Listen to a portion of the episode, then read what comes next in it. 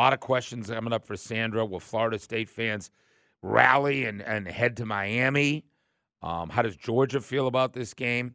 Mike Norvell and the troops. How do you recover? Did you see the, devastation? picture on the Zoom call of Kirby Smart and Mike Norvell? So funny, dude. They make him do a Zoom press conference immediately, and let's just talk about those are two cats that probably were having better days, right?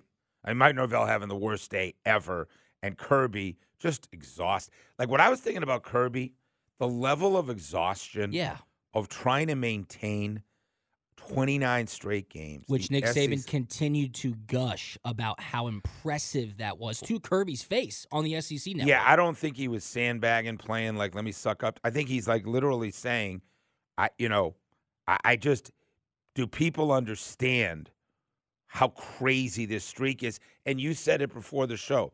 Every week that goes by that you don't lose, you're closer to to in more in more peril, right? Because Vegas knows this.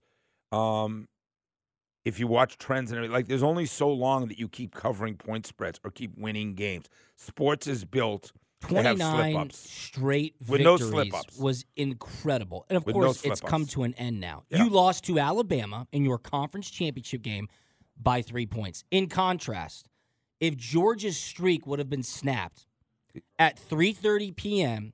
in Knoxville, you would have had 100,000 No volunteer fans rush the field. It- It, would have been the largest story in college sports.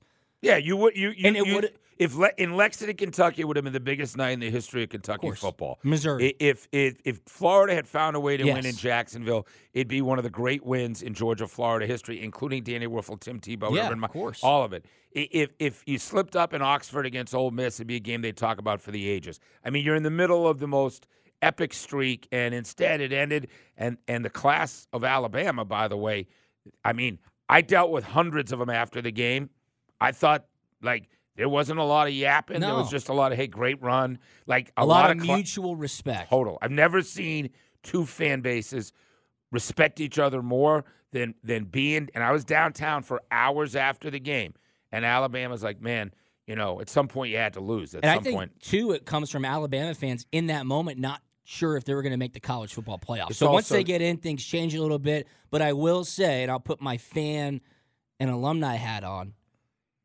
That loss in years past was debilitating for the Georgia fan base. Now, with two national championships you under your it. belt, Normally you beat have been- Alabama for a national championship.